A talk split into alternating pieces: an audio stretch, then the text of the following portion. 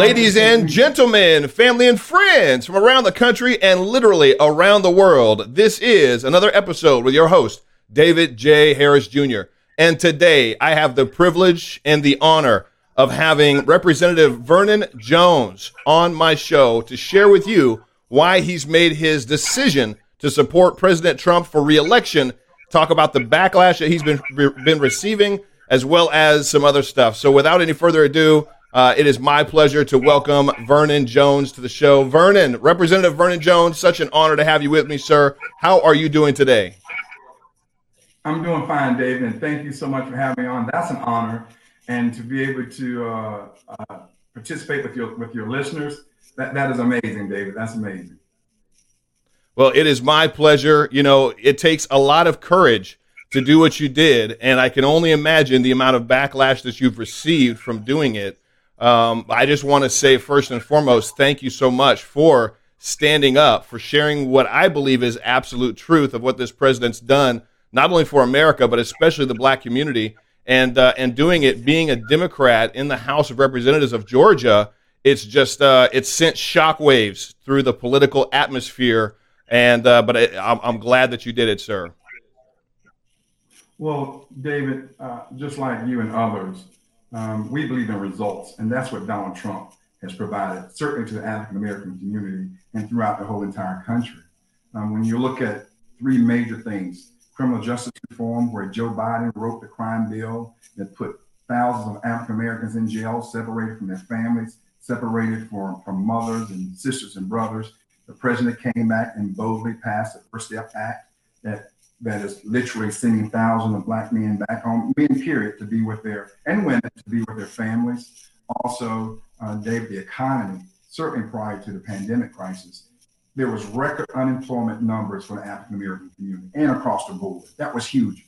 People want to work. He gave them opportunity to work, opportunities to work, and also. Uh, David, I'm a graduate, proud graduate of Historical Black College, North Carolina Central University, which has a tradition like many other HBCUs of providing that breeding ground for the, for the best and the brightest, the scholars, those in academics, those in politics, those that are in medicine, um, when traditionally we couldn't go to historical white colleges. And so uh, with him coming back and restoring the, the, the, financial assistance that was previously cut and to write it into law, to give them that support, stability, so uh, HBCUs don't have to come out year in and year out to lobby for resources. It's there. That's amazing uh, uh to me that, that's an amazing feat for the president of the United States. And that's why I wholeheartedly came out and endorsed him and supported him. But I, I didn't know I was going to send such a shockwave uh, through the country, but we all know why. Yeah, we do. There's definitely just a disdain, it seems like, among most of the liberals, uh, liberal elite, uh, and liberals and Democrats politicians.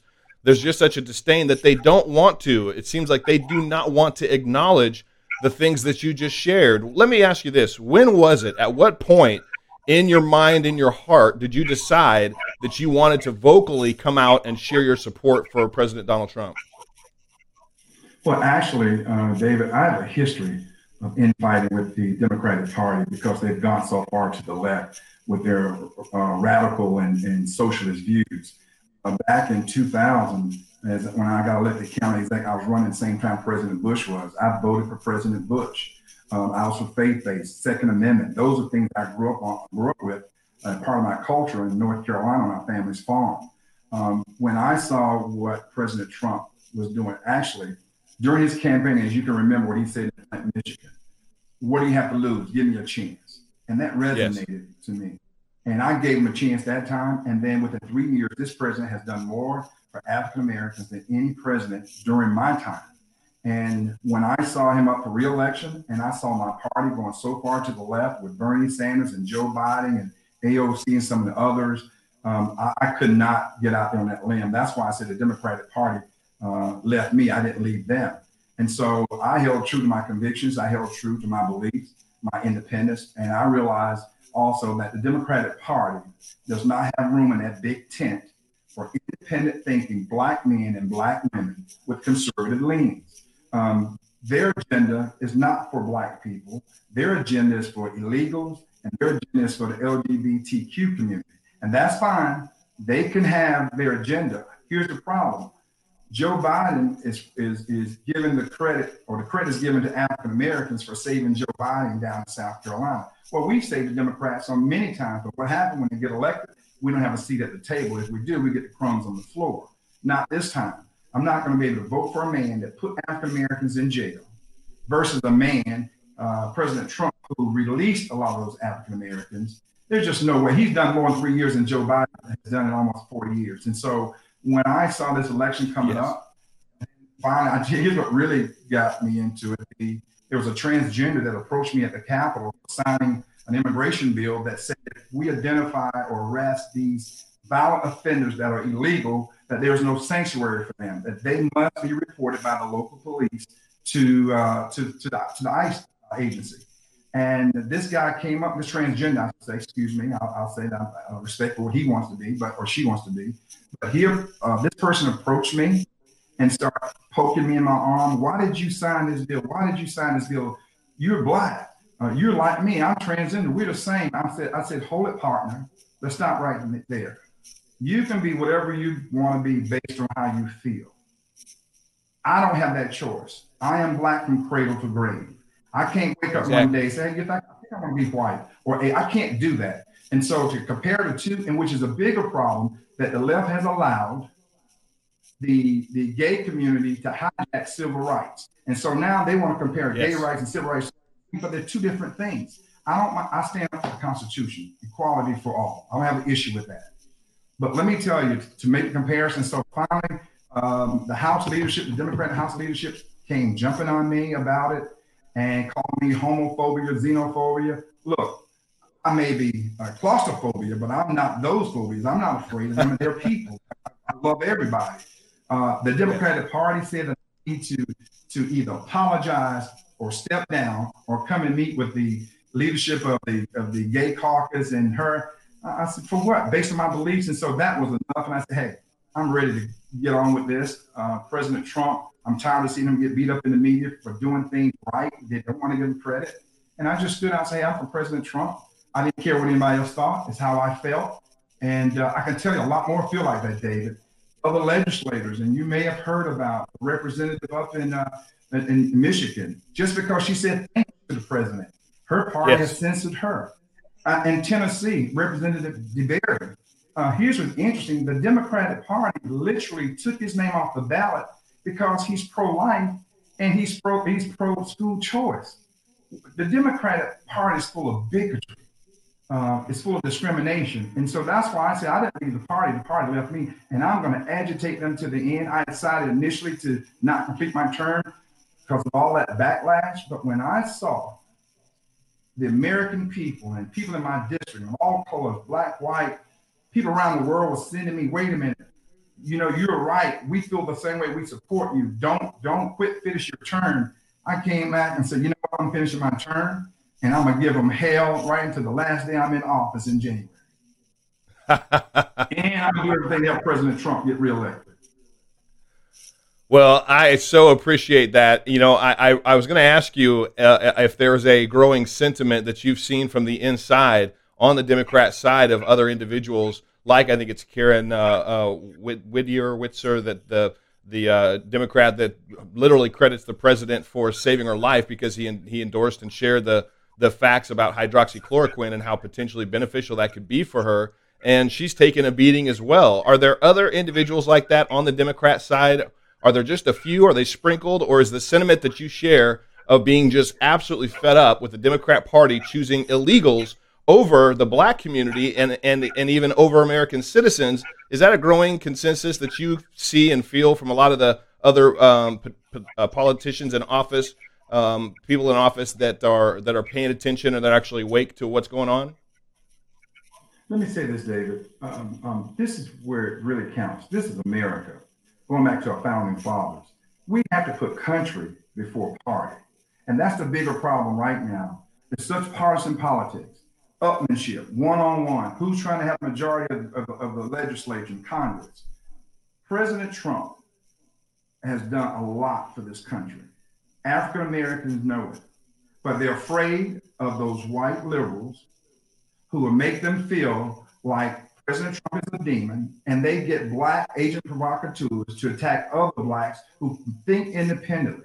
You got to understand, the Democratic Party survives off the black vote, but the black vote yes. does not survive the Democratic Party. Matter of fact, they kill us all. And so, um, a lot of my colleagues have called me, even in the leadership, and said that Vernon, you're right. You're absolutely right. And a lot of us feel that. Wow. But they urge to come forward. You know, one courageous man in the crowd is a majority. It's sort of like church, though. I can tell you things are happening. You know, when you're in church and the pastor asks you to come on down and give your life, and everybody wants to come, they're just kind of waiting for the first person to go down. And then the first person comes down, and then you think, well, let me see if someone else and someone else. Then all of a sudden, you see them flocking down. I think what I did, I, I put a crack in that wall, and that wall is seeping now and we're coming through that wall. You're going to see it at the polls this year too, and you're going to see more African Americans in various states start to call out the Black Party, the Black uh, the, or the Democratic Party. You know, I noticed something too on the national stage with the presidential Democratic debate. Started off with diversity, ended up with two white men because blacks, good qualified blacks, were disqualified not from the people voting for them, but for so-called rule changes. But they changed the rules also to let a rich white guy comes in, the mayor up in out of, out of New York, who many have called a racist for what he said about throwing black and brown men up against the wall, and that they're where all the crime, yep. their neighborhoods has all the crime. When in fact, I start thinking about Bernie Madoff, where Bernie Madoff doesn't live in the hood, but he had a lot of crime, hurt a lot of people. So that's not necessarily true. So um, w- with that, it, it's interesting. They're right back to that same group of white men. And you know who they're asking for? The black vote to come out. And I'll bet you this if if the Democrat lose, which he's going to lose, watch the quarterbacks. They're going to say there was not enough black support. It's always blamed on the African American community. When there's when a Democrat loses on the national stage or statewide, where there was no black support. Well, no, there's black turnout. There's no white turnout for you because you out of step. And so, uh, David, yes, a lot of us out here. More of us going to be coming out. You'll see soon. Um, that, that, they may not change parties, um, but they're going to start speaking about what the Democratic Party is doing for them and not going to be taken for granted anymore. Well, I really hope and I actually believe that you're right. I, I don't know how. I don't know how individuals, especially that have been elected by the by their constituents to represent them and represent their best interests, could continue to buy into and feed into the lies of the mainstream media and not be awakened to accept the truth of what this president has done for all Americans. But as you said, record low unemployment for the black community, Hispanic community, Asian community, record funding for historical black colleges and universities, prison reform, releasing thousands of, uh, of Americans and a high level of them, over 90% of them black, reunited with their families. It's, it's just such a beautiful thing. Opportunity zones, which is something that really hasn't even begun to take effect yet. But uh, there's so much that this president has done, it just baffles me that individuals, that politicians, are continuing to choose their party line over their own people and their own country? Well, David, I made it clear. I left that plantation. They can give that room to somebody else. I'm out. Um, I'm going to do everything I can to be an agitator within this Democratic Party. I was telling someone the other day, uh, you know, if you try washing your clothes without an agitator, you end up with some wet, dirty clothes. I'm going to agitate that party. I'm going to root out that bigotry. I'm going to elbow them until they make room for independent thinking and conservative leaning blacks, black men and women. Uh, and let them know that the gay agenda and the illegal agenda and all, all those other agendas are not going to be on, on the front of the bus and put black people on the back of the bus. It's kind of interesting. We're right back on the back of the bus. And, you know, it takes about 21 days to start or break a habit. Imagine African Americans been voting Democrat, most of them for the past 60 years. So it doesn't break overnight. But let me tell you, that pot is boiling over, it's boiling. The lid is shaking and trembling. You can tell something's getting ready to break. Um, and you're going to see, it's kind of interesting. A lot of whites want to say right now they're for Donald Trump, but they don't want to be called a racist. A lot of blacks want to say they're for Donald Trump, but they don't want to be called a Republican. And so when you wait till that poll, wait till that landslide happens at the polls, because Donald Trump has a solid record of accomplishments. And there's not a community, not a race, not a gender, or anybody he's left behind. He has helped everybody, anybody who wanted to work in this country. He's worked with small businesses. He got investors to come back and start investing their money here. And you know what I like about him too? I too agree. I know you do, David. America first. We're spending millions of dollars around the globe building schools and bridges and just giving countries money just just to be friends with them. How how did we even get to this place as a country where so many Americans don't know the facts that you just shared? Literally, Joe Biden uh, wrote the crime bill with Clinton. He co-sponsored and wrote that crime bill that led to the mass incarceration of Black Americans. Huge disparity, uh, largely because of the whole crack cocaine epidemic. And then you can go back to what's been exposed on how the crack even got into South Central Los Angeles, and that was a whole other additional just uh, uh, issue with with how it got there. But it definitely seems like a, a full blown attack. And now here we have this man that's running to become the president of the United States and is trying to champion the same black vote of who he sold out decades ago. But here's what's the challenge. You can ask an African American, what is it that Joe Biden has done for you? And they mm. can't think of anything. And you can say, well, let me tell you, you can fact check me. Joe Biden helped write and shepherd the crime bill through that locked up thousands of black men. You are aware about that? Yes. Well, then here's President Trump. He's come through and did criminal justice reform, and he's letting those same blacks out that were caught up in that web of that senseless crime deal. And you still want to vote for Joe Biden? Look what Trump is. Look what he did for Miss Johnson. She petitioned yes. the Obama administration twice to be let out. Here's the lady, first offense, nonviolent offender. She was what they call a mule, made a phone call that was part of a drug ring. She gets 42 years, spent 20 in jail, petitioned the, the Trump, petitioned the Obama administration on two occasions. You had a black attorney general, Eric Holder, and you had, they called um, President Obama black, African American president. And both times she petitioned them, they turned her down. Trump comes and he lets her out, and many other blacks out. And it's you want to figure out. It, it, it's, it's mind-boggling. It's, it is. But here, what it is, it's the bigotry and the brain game that they're playing with African Americans, with the left liberals. They want to make you think that you choose between the lesser of two evils. If you compare the two together, the true evil person is Joe Biden. I don't mean as a person, but as a phrase, the lesser of two evils. Donald Trump helped with black colleges. Donald Trump has done prison reform. Donald Trump has helped with the economy, and more blacks have gotten jobs than ever before during that period in, in my lifetime. Donald yes. Trump created opportunity zone districts that many of those those districts are outlined in African American communities that's been devastated by lack of unemployment, lack of economic development, and lack of housing. So that was geared towards investing in those communities and helping the, those black areas out. Many are black. And you want to say the lesser of two evils. And you want to, and here's Dave, here's what really gets me. When they say, well, Trump just doing that, to, he's just throwing crumbs out there. You call that crumbs? Ask a family member who just got out of jail after 20 years and yes. got 20 more to serve. Yeah. You know, ask that person who went to an African American college that closed because funding hit it, and they didn't have that year to year out funding like what's now been written into the, the law. Because, like yeah. we said, colleges they literally had to go up every year and compete with everybody else, including the resources going to illegals. Well, you know who got the most resources? The illegals, not yep. blacks, not the black historical colleges. It, it is such a it is such a truth that uh, you know I was let down you know, on the subject of Obama, I was let down. I, I, my mother had told me I really started paying attention to politics. You know, I'm 40. Uh, I'm 40. I'll be 45 years old this year. But well, yeah, I had to think about it for a minute. It's my birthday's next month. But um, my mom told me when when when Obama had the chance to become president um, in in 08, I really started paying attention to politics because obviously it's like what we could have a black president. I was excited. Yeah. And then my mom said, pay attention and go look at how he votes on the issues that matter.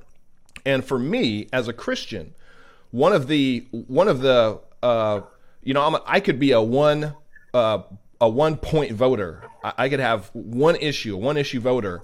and it could be, it would be abortion. It, it really is for me because for me, if somebody's moral compass is off with thinking that it's okay in any way, shape, or form to harm an unborn baby, then what else is off with their moral compass? So while I was excited for the opportunity to vote for Obama, I began to look and research at how he voted.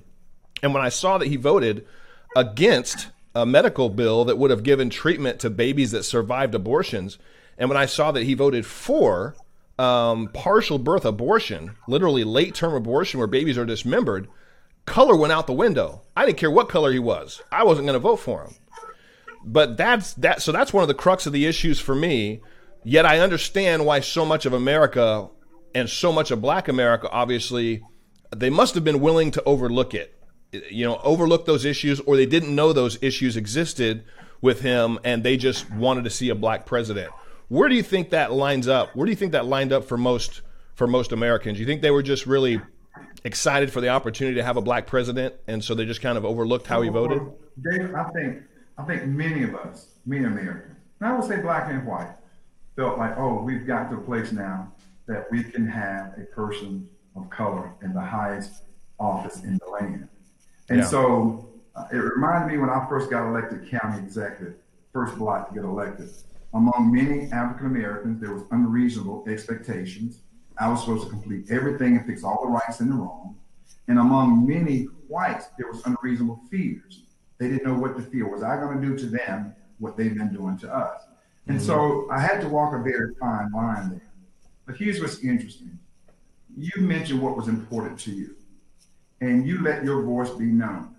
But your party did not try to come to you and say, wait a minute, I'm gonna silence you because you don't agree with this, you don't agree with that. So look, I'm gonna I'm gonna put your light out. Hmm. And I'm gonna call you all sorts of kinds of names, and you don't share the same values. You don't, but you are one issue voter, and that's fine. There are some of us who made like that. The problem here with the Democratic Party, if you don't toe their line, if you don't follow their agenda, then you're not a Democrat. Then you don't wow. share their values. That's why I said values really cross partisan lines. You are who you are. I agree with some things, President Obama, but many things I didn't. I agree with some things with, with President Trump, but many things I don't. But I can tell you this what's most important to me as an African American, Donald J. Trump has done what no other president has done in my lifetime, and that was go to the heart of the black community and create policies that have a direct effect on improving their lives, on helping them out, on assisting them. He was listening to a constituency that really didn't vote for him in the record numbers. Yeah. didn't vote for him above what, eight, 16%, which was more than most most Republicans received. But can yeah. you imagine giving 85% of your vote to 90% to every time there's a Democrat running and you get left behind? You, you know, that, that just doesn't make any sense. So what I try to do, and I think many try to do, is we vote on the person we believe. Uh, let me say it this way. I'm for who's for me. Mm. Doesn't matter what party you're in. I'm for who's for me. Who's for me and mine, my community, my family. That's yeah. how I look at it. You know, when blacks vote independently like that, white liberals are afraid because that's whose shoulders they're standing on. They're standing on the black vote. And you know what? Wow. It's a captive audience. They don't have to earn it. They don't have to ask for it because they know it's going to be there. And that's why when Trump said in Flint, Michigan, at that black church, what do you have to lose? You've been voted for them. You're still complaining that you haven't got anything, including having a black president. So yes. wait a minute. Why, why, not give us a chance? Um, and so what he has done in that three and a half years is what a lot of people at least said about Donald Trump. Well, you know what? He's doing what he said he's going to do. He said he's going to help African American community, and he has. And it's kind of ironic. I feel so bad a lot of times because I've experienced it too. When blacks are invited to come to the White House or when blacks are considered for positions, they get ostracized, they get criticized, they get called bad names. But then they say, well, Trump is not doing enough for blacks. He's not hiring enough blacks. Well, every time he does, you, you, you scare the hell out of those who are being considered because they don't be criticized by you. But that's white liberals who get what I call black agent provocateurs to carry their water to attack other blacks. So it hides wow. the bigotry from the white liberals. And when they want to talk about their party as being a party, the Democratic Party being a part of big tent of inclusion and diversity, yeah, they have diversity among the color and gender and orientation, but not independent thoughts for a black person or a white person. Oh, when it comes to that, no. Let us tell you what you should be doing and what right. you, you, should be thinking. And if you don't, I'm gonna release the attack dogs on you. And so that's why, I, you know, I said the party didn't. I didn't leave the party. The party left me, and I'm going to remain here. I'm going to be that agitator because you know, as my mother would say, if you wash clothes and you don't have an agitator in it, at the end of the day or the end of the wash, you're going to have some dirty, wet clothes. right now, for me to leave, the Democratic Party to end up being dirty and wet. I'm going to agitate them. I'm going to elbow them. I'm going to do everything I can to remove that white sheet from his head because the Democratic Party has been led really by a plantation owners. Mm. And the blacks that are there, the ones that they work, they won't allow you to think independently. They're just plantation workers. Because if you can think independently, you'll rise up from that plantation. You'll turn the lights off and say, give this room to somebody else. That's what I did. And wow. so when white Democrats vote Republican, it's elevated. It's, it's a good thing. Oh, they're called Reagan Democrats. They're not ostracized and criticized. When a black votes for another party, uh, president of another party, a Republican specifically, oh, here comes the lynching mob. Yeah, everybody. Zell Miller in my state, former governor, Democratic governor, former uh, Democrat U.S. senator. Not only did he, he endorse George W. Bush for his reelection, he also came and spoke at the Republican convention. They hmm. didn't do to Zell Miller like they did to me. They didn't censor Zell. They didn't say that he's an embarrassment to the party. Wow. They said nothing of sort. But when it came to me, African American, white liberals didn't want me to do that. Now I'm not calling them racist. Well, I will. I will because that's racist. That. I mean, that's blatant oh, racism. If if they don't tendency. if they don't treat a white person in the Democrat Party that supports a Republican candidate, Republican president, or Republican nominee, if they don't ostracize them and cut them off, yet the moment you, uh, a, a, fellow member of the black community and a, a, strong businessman, I mean, you were the CEO of uh, of uh, DeKalb County, overseeing seven thousand people, two plus billion dollar budget. You're a brilliant individual. And the moment you step out and say, I, I actually like, which is what all Americans should want, all Americans should want a lot of bipartisan uh, actions taking place. Yeah. Yeah. So you do that and they ostracize you. They call you an embarrassment to your own party and literally had you to the point where you were going to step down and then you decided not to. But just on the just on that fact, you said you won't call them racist. I will. Because that's racism 101, brother. Well, it's bigotry and certainly has racial undertones.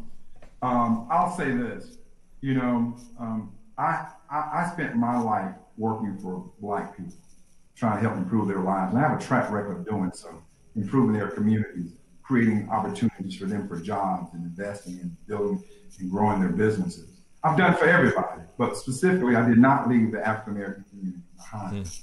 And so when I hear this, um, when I decide to ex- exercise my independent thought, I'm beat up on. But we've had we've had Democratic congressmen, white, conservatives, that were representing mostly black districts during the Obama administration. And Obama ended up endorsing one of those one time over a black female state senator who was running for that congressional seat. And most of the time he spent his votes, he and the other one, John Marshall and, and, and Jim uh, Jim Marshall and John Barrow, they spent their votes in most cases against President Obama against uh, uh, things that were been perceived as helping African Americans. But you know what the white Democrats said in Georgia? Oh, what? well, they're in conservative leaning districts. So they gave them a free ride. Well, wow. Hell, why don't we elect some Republicans who would respect and want our vote and lean a little, little more to the left with, you know, good left, uh, reasonable left, center left? Why couldn't we elect some of those? But no, they get a free pass. And for me, wow. in this last election, that one of those same, uh, it's in an election, that one of those same Democrats that lost his seat to a Republican, he came back to run for Secretary of State last election cycle. And the liberal media built him up against a Republican and said, oh, well, you know, he's a good Democrat and he has conservative leanings. They said it with a positive spin on it, is what I'm saying. But for hmm. me, oh no, I dare you. Well, it's because you're a threat to the narrative that they've been building for years against this president, which is that he's a racist, he's a sexist, he's a xenophobe, um, he hates Mexicans, he hates blacks. They've been building this narrative. The mainstream media and so many in the Democrat Party have been complicit in building this narrative that you, sir, with just one declaration and statement, completely shatters it. Why in the world would a black Democrat representative in the House of Representatives, why would he openly stand up and share his support for Donald Trump if he was really a racist, a bigot, a messiah, uh, if he was any of those things? Why would he do that? It's a threat to the lies, and you you're you're shattering that narrative. But I hope and, that's waking people up. And he represents a, a district that's seven percent black. Oh, that's the buzzword for blacks that say, "Hey, you better come back on this plantation. You you, you get ready to run off the plantation. We're gonna tell the man on you." That's all that was about. Wow. But see, if that were a white to do that, it'd be no problem. And you know what? I look at a lot of whites right now that are in the Republican Party. They were Democrats. They went to the Republican Party, but no one ostracized them when they right. moved over to the party, and they kept right on getting elected. I'm, there are a lot of liberals, wow. believe it or not, there are a lot of liberal Democrats that are white who moved to the Republican Party. You know why? Because they felt like they were being nudged out. And their districts now, they couldn't get elected in their districts anymore. So they're going to wow. join another party because they were trying to be around the party, maybe because it's whiter, you know? And they put on a New Jersey and kept right on going, and nothing happened. Nobody said, You're not welcome over here. Nobody criticized them when they left, nothing like that. Oh, it was accepted. And so that's what I'm trying. I'm trying to get my black people to be woke on what's really happening. I'm not asking to change party, uh, David. I'm not saying that at all. But if you become woke, you would go beyond changing the party. That party become irrelevant. You become, you'll start to change your ways. And when you start yeah. to change your ways, and you're free. You know, I always like to say this. Um, many times, black people, the Democratic Party has them. They are free no, let me change it. They're loose, but they're not free. Mm. It's a big difference. They're loose. There's no shackles here, but they're not free. When you become right. free, then you exercise your own mind and your own thoughts. And that's when you're dangerous to that far left radical side of the party. Let's talk about. I love your take. You, we we covered a little bit of Joe Biden right now. I personally feel like he's battling something mental. It could be onset, early onset dementia. Uh, but there, I personally believe that it's very visible in the way that he has a very difficult time putting two thoughts together in the same sentence and then changing his mind. It seems like it's very obvious that he's battling something. What's your take on the current mental state of Joe Biden? Do you think it's what do you think it is, or do you want to? What, what are your thoughts on that? Well, David, let, let me say this. Um, my my mother, as you know, recently passed and my mom was at a very nice facility um, here in Atlanta. And I witnessed a lot of family, um, my own personal family. I've witnessed others' family members who've been dealing with that. Let me tell you, that is uh, dementia, Alzheimer's, and related illnesses. Um, that is that's very serious and very sad. My heart bleeds and goes out. Um, when I look at, the, at Vice President Joe Biden, I like him as a person. I just disagree with his policy. Right. And when I see him out there like that, and he, his statements are not uh, consistent, it tells me something is going on. But the bigger problem, who I blame, and what really caused me to have a heartburn, is not because he's out there, he's a nominee It's because those who are profiting off of him, those who are using him for their own political purposes. Yeah. Um, where you have to put him out, then you hide him, then you put him out with his wife. Um, why are you why why are you doing that to him as opposed to trying to get this man some help, Exactly. He's in the twilight of his twilight of years, and um, being with his family, and not having to deal with this madness here. To me, would be more important. But I feel like he's being exploited and I think it's wrong. And, and that's the thing my heart goes out to Joe Biden and his wife and his family. Because I believe he's a nice man. I believe he, you know, when you get in politics, if, if you cannot live out the true meaning of your convictions, you can get caught up in your aspirations. And, um, you know, my guy, he suffered the loss of a son. I know it's like losing my brother and my mom within six weeks, six months apart. And wow. so um, um, I don't think he ever had a chance to really mourn uh, with his son and being vice president, a lot of obligations and commitments. I, I, just would like for them not to do this to him. And I think it's wrong. So I, I, I disagree with politics, but my heart goes out to him uh, in terms of his health. Well, I'm sorry to hear about the loss of your your family members, your and your mother as well. Uh, that can be a it's it is tough. Period. My my mom's in heaven. That's the that's the blessing I know is I know I'll see her again. I know where she's at. I know yeah. she's up there, yeah. you know, cheering me on yeah. as your mom is.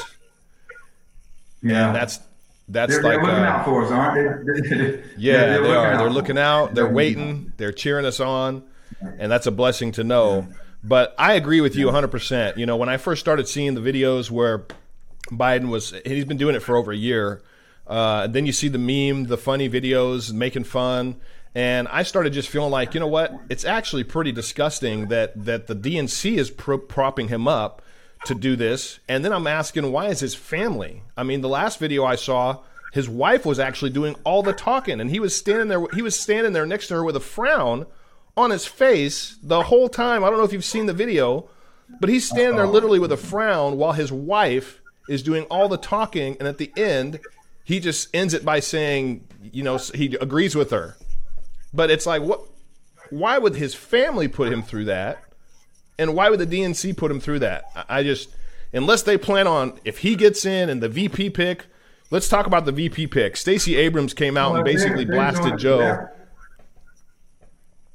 About the VP pick, go ahead. Reason, I'm sorry. If they're doing it for that reason, then they're being intellectually dishonest with the American people we just get Joe across the line, and then we'll have Joe to step down. Because the same ones that I said that's using him, if he were to be if he were to be elected president, then they'll come in and do a movement and undercut him and say he needs to step down so their man can go in and out. And and that's see that that's wrong. And you know, I can tell you this: there's no right way to do wrong.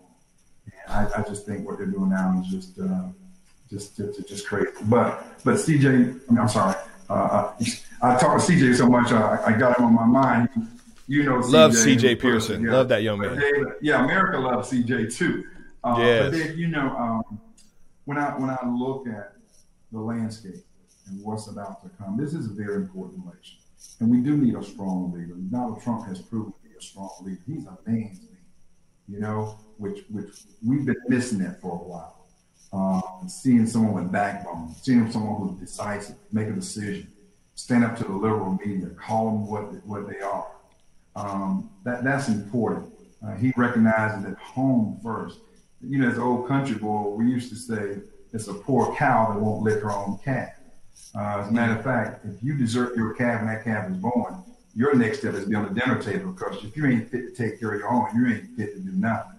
Wow. And so when I look at President Trump wanting to make America better, want to invest in America, uh, look at look. I tell you, look now. We're dependent on China for drugs. We're dependent on China for so many products. This has been an awakening.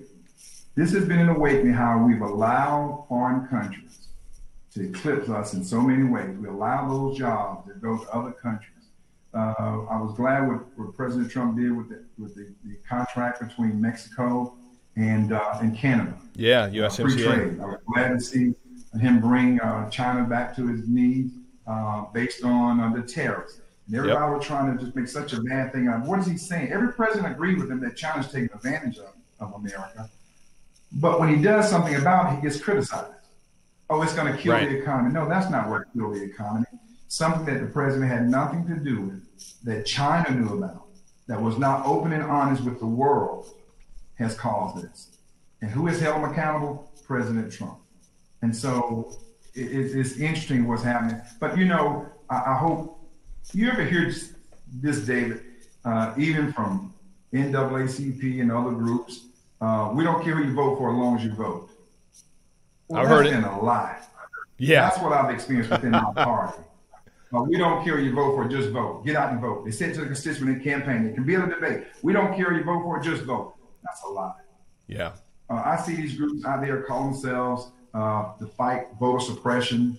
Uh, I, I, saw what the fair, uh, so-called fair fight, non-political supposedly group out there funding candidates and, and, and that does not that do not carry their water, where literally they attack people like me and others want to support our opponents because we're not voting for the person they're voting for. That's voter suppression. You know why? They're doing it through threats. They're doing it through name calling. They're trying to suppress you, scare you, and run you back on, onto the plantation.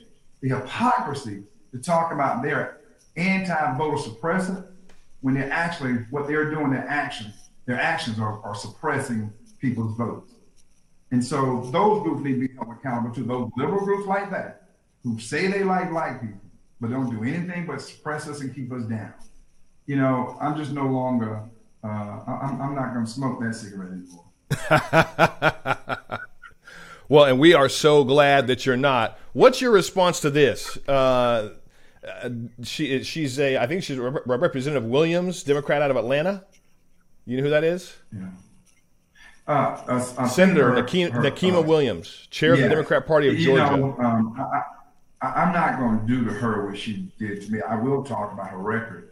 She doesn't have a record of doing anything for black people. Wow. I see one piece of legislation that she passed to help black people. See, and that's what not I love. It's like what my mom said. Pay attention to how they vote. You're saying go look at her yeah, record. What has she done? You ever heard the old Christian song, Let My, Let My Record Speak for Me? Yes. I got a solid record of helping the black community. I got a solid record of, of opening doors and level playing field.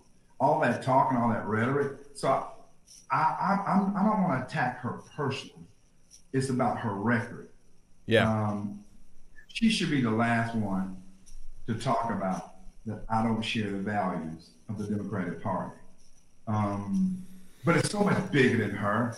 It's so much bigger. She's just taking the direction from the liberals, um, that far left, who want her to carry out their agenda. That's all she's doing. And so I just hope that she become woke one day, because I can tell you, let her do something that's a, that's to the contrary of what they want her to do. When they finish with her, she'll understand. She'll come running back home. She'll be the first one talking about how bad they were treating her, how they were. But you know, sometimes, like my mom said, you know, I told you that the stove was hot. Sometimes you gotta let them burn themselves, and then they'll know that stove was hot. Some people have to learn the hard way. That is absolutely true. Yeah. what would you say? I'm not going to attack her. I pray for her, and we'll work with her. Let me tell you something. I don't work yeah. with anybody. I don't work with her. Yeah. You know, that's a good thing about Muhammad Ali. You know, um, when he decided not to uh, fight in Vietnam, there's a lot of criticism from African Americans, those who were patted on the back by white liberals uh, because you know maybe they played on this team and that team and, and, and the right thing to do as, as, as athletes to attack Muhammad Ali, but he never, I never see him really go back and attack African Americans um, because you take the black intellect and you're fighting each other because of, you know, these liberals over here. No, let's don't fight each other. Let's just sit down and you have your views and I have my views. We got a lot more in common. We can either hang together or hang separately. I prefer to hang together because we can get things yes. done that way. Um, but but to go and just attack your own for no reason other than to let the far left know that you're still with them, that is just preposterous. Let me ask you this: your your awakening and your courage and your willingness to come out and share your support for the president is that a growing trend? I really feel like you're the tip of the spear. I think there's I personally think there's a lot more members of Congress uh, and state representatives around the country that feel the same way that you feel and want to share their support for this president, but they just haven't yet, or they just they just haven't yet. Have you have you heard? Are there more you know, like you uh, well, in uh, in office, holding uh, well, official see, positions that are supporting the president and just haven't come out yet? See, um, David, some of them don't have the hide that I have. This is some rough old hide because I've been attacked by the liberals for the past almost 30 years. I've been around public office. Um, they're afraid of being browbeat. They're afraid of being mm. called a sellout. They're afraid of being called a lot of things. But I know they feel that way because they call me and they tell me. I've had several wow. members, black members of the Georgia House of Representatives and on the Senate side say, you know what, I agree with you. I've had some of the leadership who would say, who said to me, I agree with you. I just couldn't, in the room, I just couldn't, you know. And I said, that's fine, that's okay. Um, because one courageous man in, in, the crowd is a majority. And I know I, I, have, I put a chink in that armor. And I know that wall is cracking and more are coming through. And I give you an example in Michigan, the state representative up there, Representative Whitsett, uh, yes. pronounce her last name. She called me and she said, Look, I support you. I, I heard about you. Man, you're right. She said, I just thanked the president and they attacked me and they censored me for just thanking him. And I had the, the COVID virus. State Representative DeBerry out in Tennessee uh, served for 26 years, been elected 13 times by his, his constituents. And he's a pastor and he's pro life and he supports school choice. And the Democratic Party literally waited just enough time to remove him from the ballot without any notification to him. He was not allowed to even file as an independent because the timeline had closed. They wow. They, they, they hatched this idea in darkness and nurtured it in ignorance and did this to a 26 year legislator, African American legislator for having what is his name? Leaning. Representative DeBerry. That's I would. DeBerry. I'd love to have him on my podcast if you can connect me. I'll, I'll, I'll make sure that CJ get you uh, connected to him. But what they did to him was wrong. And so why? Because it, so it's a lot of us out there. When you said that, am I, am I the only? I think I'm the first one to just step out so bold. And they yes. said, well, look, you're going to lose your seat, or you stand to lose your seat. It wasn't about that. It was about conviction. It was about putting my country before my party because my party has put the party before this country. Wow. And I don't want to be a part of that business. And so um, that's why I know they're feeling that way. Even even amongst the criticism that I've gotten from some, even some of my friends, they said, you know what, Vernon, I may not agree with you uh, and vote for President Trump, but you sure are telling the truth about the Democratic Party. Wow. And I said, as long as I can get you to say I'm telling the truth, you watch me. When you go to that poll and you're going to think about Sleepy Joe, and you're going to think about the crime bill, and you're going to yes. think about blacks being let out by Trump, and you're going to be thinking about what blacks did for HBCUs, and you're going to privately quietly, you're going to vote for Donald Trump. Why? Because you know it's the right thing to do. And I believe that. Absolutely. I, I do too, emphatically. You know, especially especially coming out of this pandemic. You know, we're in the middle of this pandemic. Yeah. Hopefully, on the tail end of it, yeah. we need to. I mean, could you imagine coming out of this pandemic and then giving the economy and the reins of our country to Joe Biden or really any Democrat? You know what's telling to me is how many of the states where the where the governors are Democrats have in, have instituted draconian type measures of locking down so much of of what I think are necessities like churches, but they're keeping the smoke shops, the you know the weed shops, they're keeping those the liquor, liquor shops, are keeping them open. What are, what are your thoughts on that? Yeah. Well, I've had to run a government, and most times one government does not want the other, the bigger government, in its way. When I was right. county executive, I hated when state legislators were trying to run local government through the halls of the legislature. Look, take care of state issues. And then state legislators don't like the federal government pushing stuff down to them. One thing about this president, what he has done, I thought was really good. He's allowing, for the most part, the governors to make these decisions. I mean, there are some certain basic federal guidelines, but he's allowing the government in, in their own way because one size does not fit all to right. make these decisions. They know more about what's best for their state. Uh, and see, this is a balancing act. It's a balancing act between the economy and public safety and health. And so, what this president has focused on, clearly, he's focused on public safety and health the American people. But at the same time, this president knows we got to go to work. Right. And so, let's not let's don't unnecessarily choke us from getting back and getting America back on its feet again. Um, no, no other president's ever had to deal with this in modern time. So all these Monday morning quarterbacks and all this stuff, they, they don't have to make the decision themselves. Now it's amazing. You got journalists who want to be comedians and comedians who want to be journalists and, and all of them want to, want to be the president. Uh, but what this president has done, I think, is he struck a good balance. He's allowing governors, for the most part, to do the same thing. And those governors who understand local government, for the most part, they're trying not to be too tight because one part of the state may be different from the other part of the state. Um, but but we do have to get back to work. And there's some people literally making more money through unemployment than they were making before exactly uh, they lost their job.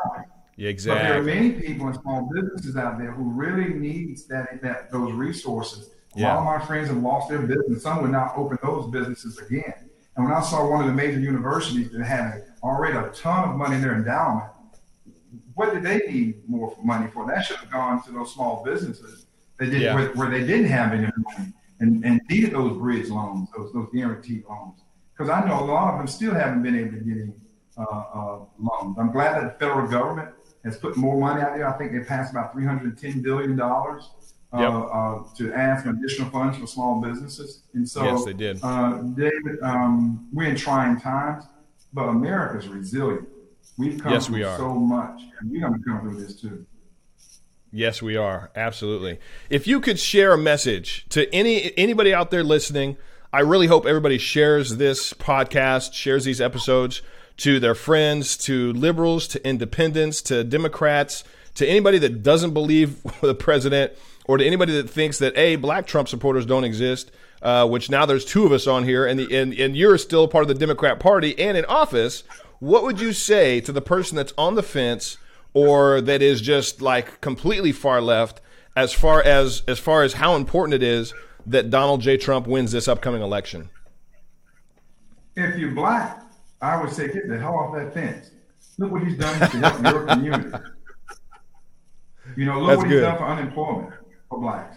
Look what he's Yeah. done for black institutions. Look what he's done to reconnect black families. Look what he's done to come with those opportunity zone districts and a lot of black communities that need that reinvestment. Yes. That's a no-brainer. Then ask yourself, what has Joe Biden done for you? I don't hear all the other stuff. What has Joe Biden done? They can't come up. Just not there.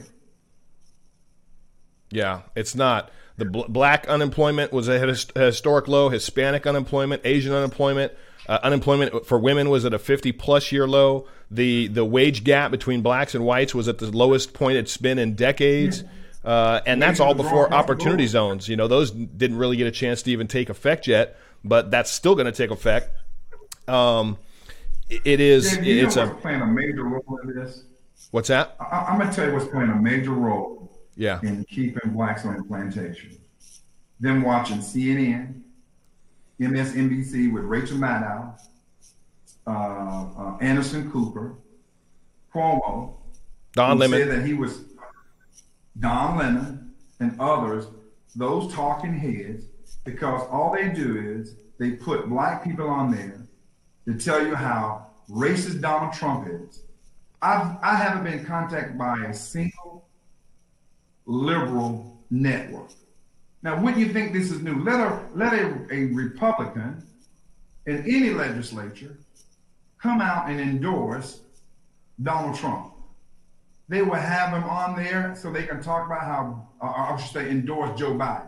Right, They right. will have that person on there talking about how bad Trump is and how great Joe Biden is. But here I am, that's made national news as I understand it. Now, Yes, you have. one of those liberal networks contacted me to ask me, well, why do you support Donald Trump? You know why? Because they don't want, they know blacks are looking at those shows. And they don't want any black on there saying anything good about this president. Not saying anything good about this president, talking about the truth about this president, telling the truth about this president, I should say. You won't Wow. see, you won't, they don't want that. They, they'll get a, they'll get a black person who call himself a Republican and get on CNN and just the whole time just going at Donald Trump. Wow. So not one, time, not MSNBC, not MSNBC, not CNN, not CBS, not ABC. None of them have contacted you for a statement since you came Not out supporting the president. Not a single one of those national news outlets contacted me. Not Wow. a single one. No meet the press. No mentioning of it on Meet the Press. No mentioning of it. The View hadn't contacted me. Yeah, they, I'd love to see you on the View. we need to get you on the View, my brother. I would love That'd be amazing. Be For one, I can appreciate being in the company of, of smart women. I can appreciate being in the company of accomplished women um, because they're they're uh, they're educated. Um, um, they are mothers. They're wives. Uh, they are sisters. Um, they they're regular people. Now we may disagree, but I would love to be there because as a black man, I don't need them to think for me. If mm. I come on that show, I'm not coming on there to debate my answer with you. I'm coming on there to tell you how I feel and what my beliefs are. And let your audience make up their mind whether they like what I have to say or they don't.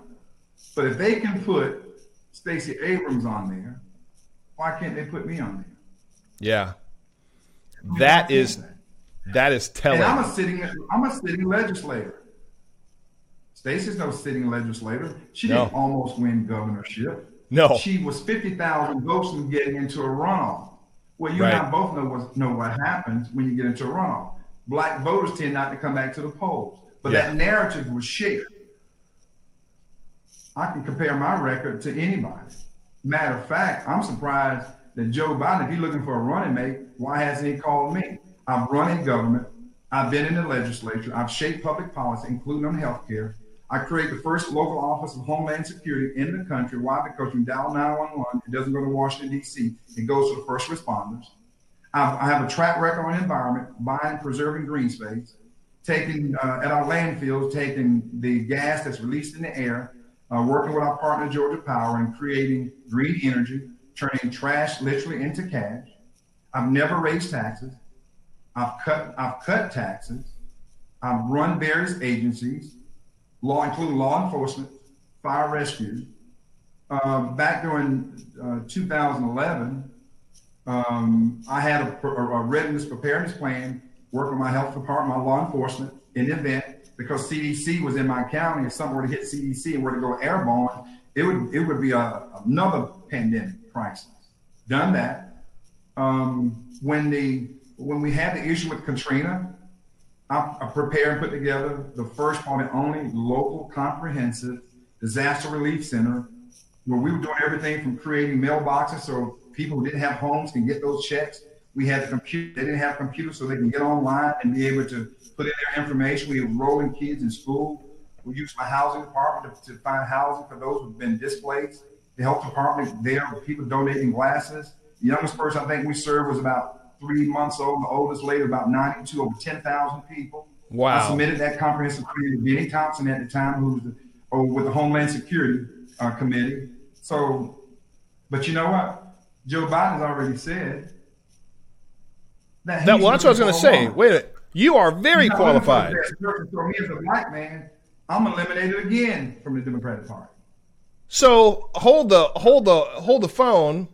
You are extremely qualified you've got a very ex- extensive and ex- and and uh, uh, impressive history and track record from business to local city state governance. And here we've got the guy that the Democrats are propping up as the potential president for the United States that has already declared you're not qualified. Right. Democratic Party, and I'm not qualified. I am not qualified. Because you are a male. Because he's, he said he's going to pick a, a, woman of color. So he's canceled out black well, men no, once no, again. A woman of color could be, but, but a woman of color could be Hispanic. A woman, a woman of color could be. Yeah, he didn't uh, say black woman. So yeah, he didn't say black woman. He said woman of color. That's my whole point. He did not say a black woman, he said a woman. Wow. And so he didn't say, I'm going to select the best person. Exactly. So, I mean, for example, everyone knows that Stacey Abrams putting pressure on him to what? To select pick a black woman as vice president running mate. Yeah.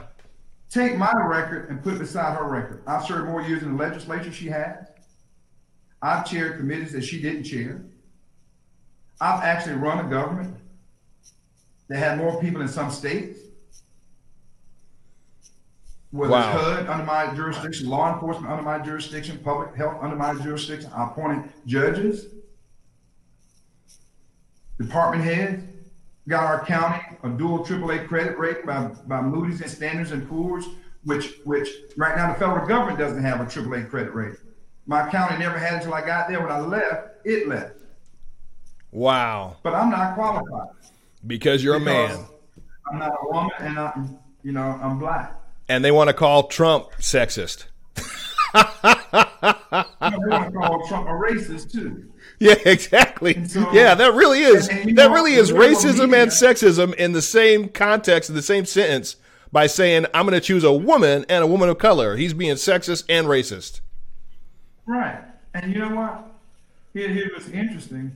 Uh, when, when I think about the liberal media, they never talked about my track record the whole time I was there. It was all about garbage. You know why? Because they knew I had the potential. They knew I, I was headed for leadership. They didn't want a, a, an independent black man going anywhere. They never talked about, about my record the entire time I was in office. I passed You weren't- four bond initiatives, including three on one night, on one night, three separate bond initiatives. The same night uh, Donald Schwarzenegger tried to pass one for the state of California. I passed three, my administration, and me taking the message directly to the people, passed three different bond initiatives in one night. So the media was criticizing me because I was lumping parks and, and public libraries and infrastructure all in one. They made such a big deal of it. I told my county executive assistant, I said, hell, split them, put them in three separate ballot initiatives, and we're still going to pass. And we did. They don't want to talk about it. Wow. They So knew you were black dangerous. men- and that's what the left fears. That's what they Wow. fear. And they think right now, David, they're really fearful of me because I stuck them. They didn't see it coming. They didn't expect it. And they they're checking my Twitter uh, followers. They're Oh, yeah. seeing that influence, and they don't know what to do. They're panicking right now. They don't know what to do. But this is just the tip of the iceberg. This is just what that pot. I told you that pot was boiling, and that lid is getting ready to blow off. African Americans, I'm gonna do everything I can to get them woke. Well, if you, Re- Representative Vernon Jones, if you had a message to share to this president, what would you say to him? Uh, stay the course. Um, stay the course. You have changed people's lives in this country for the first time in a long time.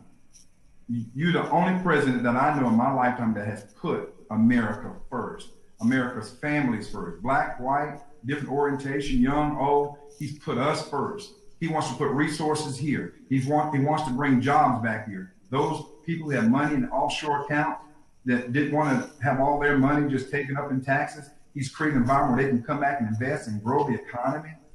That, that's amazing. He's a good businessman. He understands things. And and you know, um, uh, one person said one time that our country needs to go through a revolution every 20 years. And what is a revolution? Radical change. President Trump has brought in radical change. But the but the type of change where our company, our country has gotten even better.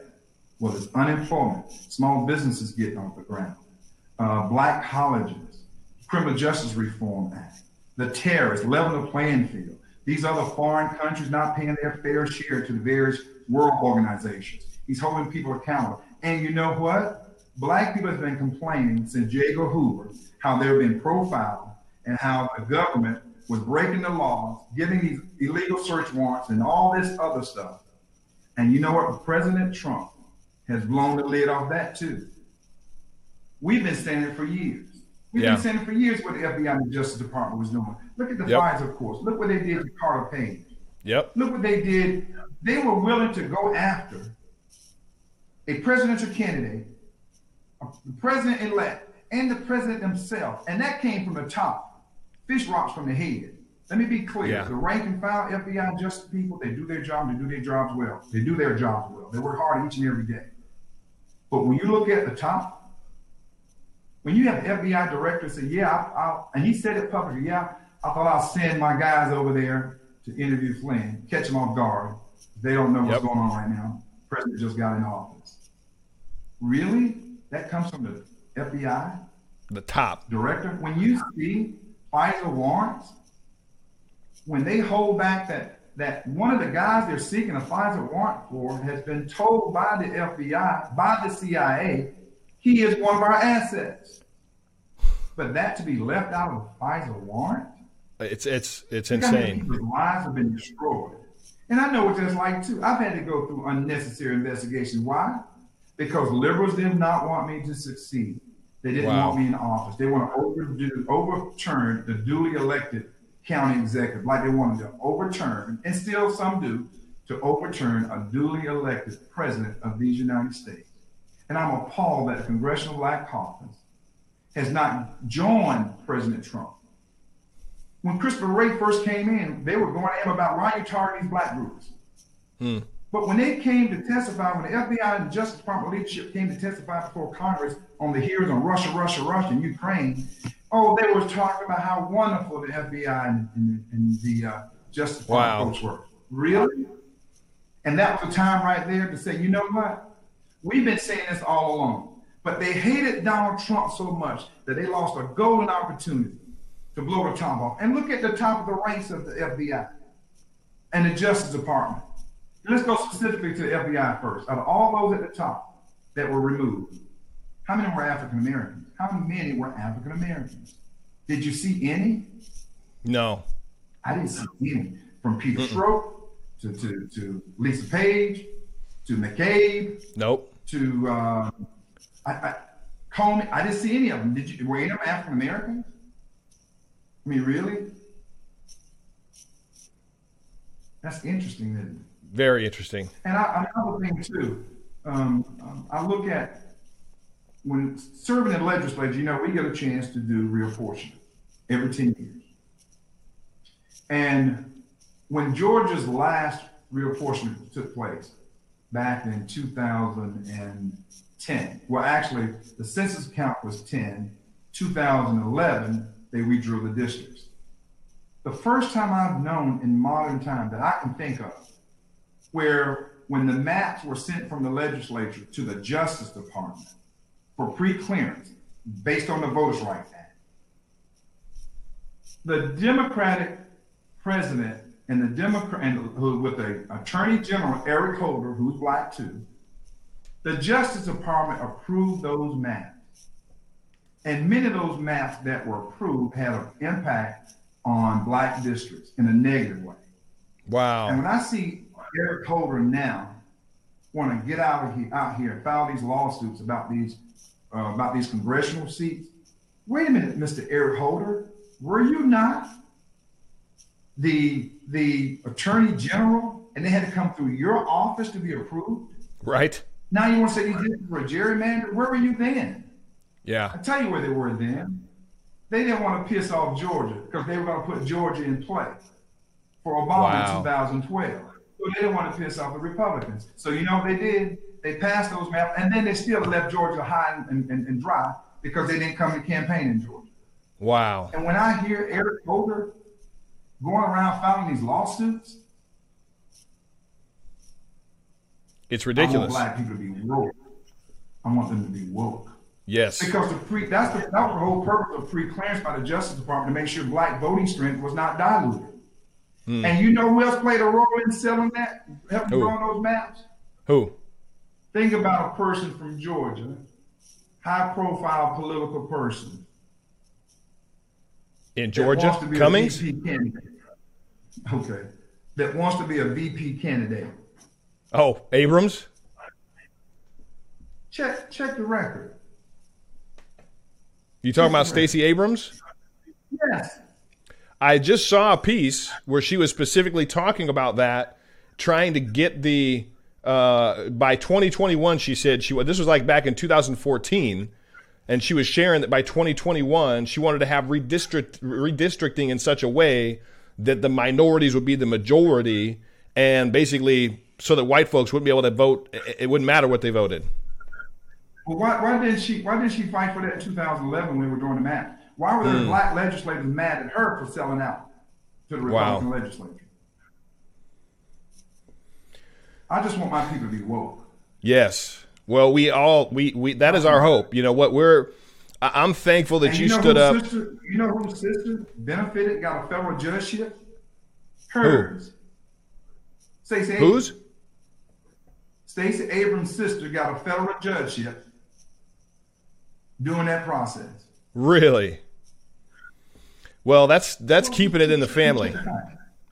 That's that's well, that seems no, like it's it's like Maxine Waters out of California using her daughter and her family to do these other, you know, functions and different aspects of her campaign and allocating certain amounts of money to them. And it's, uh, it's. Well, see, this is this is what bothers me um, when I hear. And by the way, I've had to have an elections office under my umbrella too, as as county executive. I I, know about running an elections office.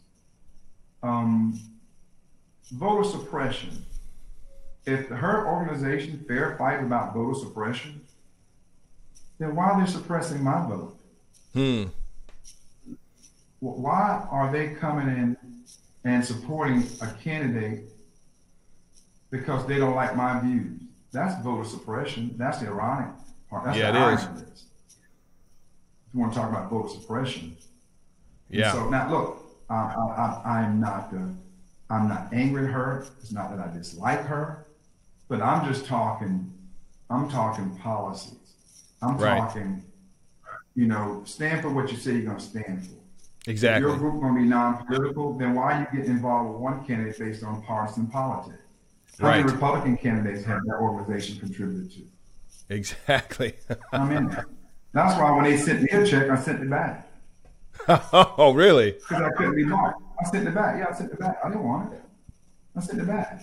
Nice twice. I never, I never cast it. Why? Because you, are not going to buy me to silence me. Right. No, that's a that's beautiful. That is uh it's a rarity. We need a lot more of it. We need a lot more of uh, of individuals like you with your courage. I really hope, uh, Representative Vernon Jones. I really hope that your courage and your desire, your willingness to stand up and to speak out and to share your support for this president is a ripple effect, has a rippling effect throughout the Democrat Party, throughout the black community, and throughout this country that is a, a roadblock that stops, mentally stops people from thinking Donald Trump is all the negative things that the media says. Wait a minute, Vernon Jones, a member of the Democrat Party, rep, state representative in Georgia, he actually is sharing no I support this president. I really hope that uh, that your what you've done is a massive ripple effect, and I believe that it will be. I truly do. Well, David, outlets like yours, we're going directly to the American people. Um, my story is not being told on mainstream media, uh, the liberal mainstream media. It's been told by, ironically, uh, your organization, other conservative organizations, and again, I, am I'm not in lock, stock, and barrel with everything with everybody in the Republican Party or the Democratic Party. I'm just being Vernon. Yeah. And having you and having this source of meeting to get my message out is accomplishing what I want to accomplish because I've seen already a number of videos, people out there I don't even know who's standing with me. I mean, it's it's crazy what is happening. Uh, everyday people too. I mean, everyday people. I'm not talking about the elite party folks involved. I'm talking about that those everyday folks are starting to think like, wow, what he's saying is true. They've been thinking it, but they haven't been saying it. Just like Donald Trump. Donald Trump says a lot of things that a lot of people think they're afraid to say it. Mm. And I think you're going to see, I believe you're going to see Donald Trump increases numbers this election uh, in, in terms of the black African American vote. And that's the beginning of the beginning. And that's what liberals fear more than anything else. Than yes. Anything else. And so I appreciate again you had to give me the opportunity to come. I hope you have to come back, David. Um, Absolutely. As, as, this election season rolls forward, and I look forward to having a chance to sit down and uh, when we don't have to be um, six feet from each other with a mask on or have yeah. Zoom, I can uh, we can be on the same platform and and share ideas and, and um, just educate our people. That's all. Yes, that's what it's about. I would. It would be an honor to have you on again. I'd love to stay uh, in in uh, in step with you as your campaign goes. Uh, I'm so thankful that you are personally staying in there, and you are going to go for. Go, you're going up for reelection too. Is that right? I'm, I'm, I'm just going to finish my term. My term ends. I was going to. I was not going to complete my term um, when all that brouhaha came out, but when I saw the amount of support from Americans around this country, I said, you know, I'm going to go ahead and finish my term, and I'm going to give them hell. Yes. Uh, we go back in special session. I have a bill that I co-sponsor that deals with uh, uh, illegal immigrants who commit violent crimes being uh, reported to ICE. I want to see that get through, and that's that's going to be a huge impact. But you know what? Uh, I, will have an even bigger platform when I can truly go across this country and not be hamstrung uh, by this party. Um, uh, and by just being elected office, I can go where I want and do what I want, say what I want to say, um, because this is something that needs to be heard. Um, some of our greatest leaders and most influential leaders never served in public office ever. Very true. I.e., Dr. King. Yep. Um, and so I'm no Dr. King. Let me be clear about that. But that's just an example. Uh, Jesus didn't hold political office, um, but he changed this world. The world. Um, so have a hand in, you know. Yes. Well, I'm thankful You're for you, brother. You're making a difference. You're making a difference, David. You don't hold public office, but you're making a difference. So, um, you know, I just I just want to just educate my people. I want to ed- educate and help all Americans. It doesn't matter your color, your your origin, um, where you live. Um, look, we can either hang together or hang separately. I prefer to hang together with the American people. We got some serious issues going on now with this pandemic crisis, and we should be coming coming together and, and, and supporting this president during this type of uh, era. And uh, and we are going to get through this. I can tell you, we are. So I appreciate being on your show, and thank you so much. Well, you know something I just thought of. Have you have you met Bishop Harry Jackson yet? No, I haven't. He's uh he was the bishop that was in the Oval Office with the president on Good Friday. And he prayed for the president, he prayed for the country, he read some scriptures out of the Bible. Did you see that when that took place? I, didn't see it. I'll send you the clip. He's a good friend of mine. He's right outside Okay. of he's in Maryland. And him and I are supposed to be going on a him and I are supposed to be going on a tour. Um, again, this was before pandemic. We were supposed to be going on a 10, 11 city tour. Uh, we'd love to talk to you about participating in that if we can get back to that place where we're going to have a tour. But it's a outreach to black communities through black churches. And everything you said is everything that we're trying to get the black community to just be willing to do.